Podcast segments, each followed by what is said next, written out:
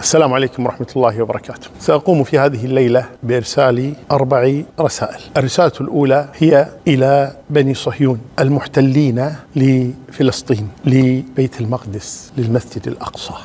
فأقول لهم والله لن تهنأوا أبدا باحتلالكم لبيت المقدس وللمسلمين عين تطرف بل والله الذي لا إله إلا هو لنخرجنكم منها عاجلا أو آجلا. مصداقا لقول النبي الكريم صلى الله عليه وسلم لا تزال طائفة من أمتي ظاهرين على الحق لا يضرهم من خذلهم ولا من خالفهم حتى يأتي أمر الله وهم كذلك. ولما سئل عنهم النبي صلى الله عليه وسلم قال هم في أكناف بيت المقدس.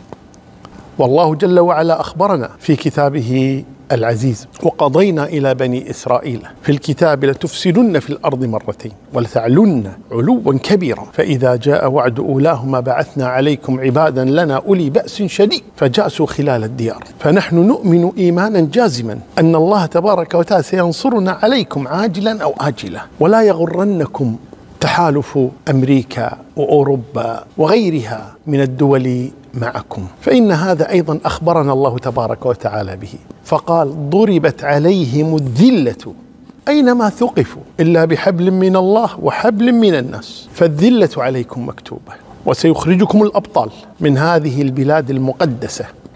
ولا تغتروا بالمعاهدات التي تمت مع بعض الدول المسلمة. لأن هذه المعاهدات ستلغى بل دساتير هذه الدول ستلغى أيضا. وسيبقى دستورنا الأول والأخير كتاب الله تبارك وتعالى. فلنخرجنكم من هذه الأرض. ولا ينصرن الله المسلمين. عليكم. فلا تفرحوا بما أنتم عليه. سينتصر عليكم المسلمون يوما ما. وسيخرجونكم. وسيشهد عليكم الشجر والحجر. ويقول يا مسلم هذا يهودي خلفي تعال فاقتله. نعم والله لنقتلنكم ولنخرجنكم من هذه الأرض المقدسة. هذه الأرض التي هي مسرى نبينا محمد صلى الله عليه وسلم. هذه الأرض التي اجتمع فيها أنبياء الله صلوات ربي وسلامه عليهم. هذه الأرض التي عرج منها بالنبي صلى الله عليه وسلم إلى السماء. هذه هي رسالتي الأولى. الرسالة الثانية إلى الشعب الفلسطيني إلى إخواننا المسلمين هناك. أقول لهم اصبروا وصابروا ورابطوا واتقوا الله لعلكم تفلحون. والله لينصرنكم الله تبارك وتعالى. وستفرحون بنصر الله ويومئذ يفرح المؤمنون بنصر الله. لينصرنكم الله تبارك وتعالى. وبالصبر واليقين تنال الإمامة في الدين. وتذكروا جميعا قول النبي صلى الله عليه وسلم لابن عباس واعلم أن الأمة لو اجتمعت على أن يضروك بشيء لن يضروك إلا بشيء قد كتبه الله عليك. فلا يهمنكم اجتماع هذه الدول عليكم إذا كان الله معكم سبحانه وتعالى. تذكروا قول الله تبارك وتعالى واتل عليهم نبأ نوح إذ قال لقومه يا قوم إن كان كبر عليكم مقامي وتذكيري بآيات الله فعلى الله توكلت فأجمعوا أمركم وشركاءكم ثم لا يكن أمركم عليكم غمة ثم اغضوا إلي ولا تنظرون. كونوا كذلك فأنتم أحفاد الأنبياء. صلوات ربي وسلامه عليهم أجمعين.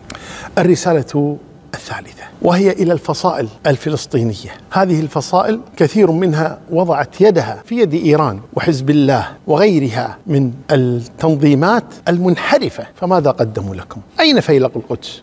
أين إيران؟ أين حزب الله؟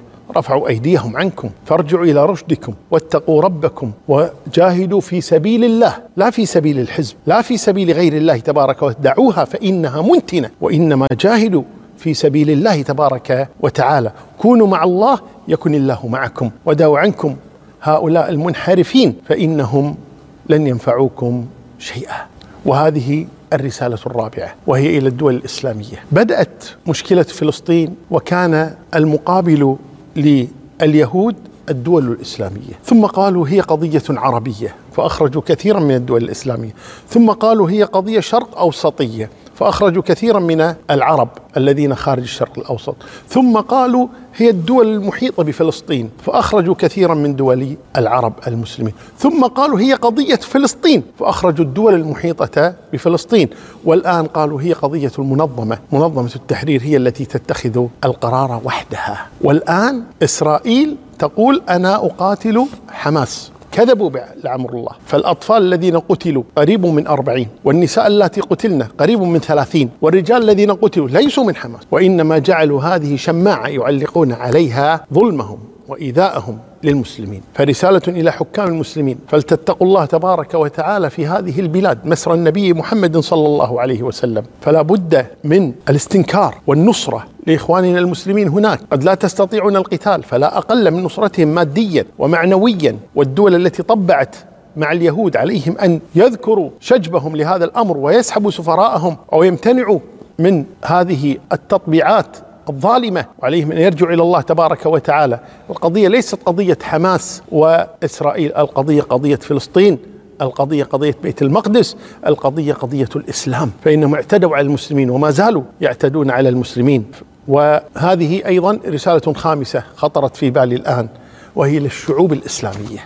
ماذا علينا أن نفعل نحن؟ اولا علينا أن ندعو لهم. أتهزأ بالدعاء وتزدريه؟ وما تدري بما صنع الدعاء؟ سهام الليل لا تخطي ولكن لها أجل وللأجل انقضاء. لا تنسوا إخوانكم المسلمين في فلسطين بالدعاء. الدعاء لهم أن ينصرهم الله تبارك وتعالى وأن يحفظ دماءهم وأعراضهم وأموالهم وأرضهم من هؤلاء المجرمين، ثم كذلك نصرتهم بالكلام والدعوة ونصرتهم بالمال. إن استطعتم إلى ذلك سبيلا، كل هذا من النصرة لإخواننا المسلمين هناك. ويحتج البعض بأن الفلسطينيين يسبوننا ويخطئون في حقنا. اولا لا يجوز التعميم على جميع الفلسطينيين بهذا الأمر. ثانيا لو أخطأوا في حقنا فمن عفا وأصلح فأمره فأجره على الله تبارك وتعالى، وهذا لا يمنعنا ابدا من نصرتهم أمام هذا العدو الغاشم اليهودي الصهيوني المجرم، فنحن نتحمل من إخواننا ما وقع منهم تجاهنا. ونسأل الله تبارك لهم المغفرة والرحمة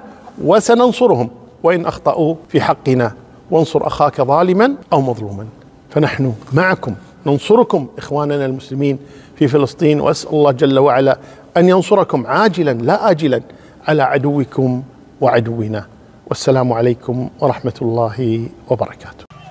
أيوه روح. الله أكبر. جرفوا يا جماعة. الله يرحم الجدار. روح. الله أكبر. أيوة. الله أكبر. الله أكبر. الله أكبر ولله الحمد.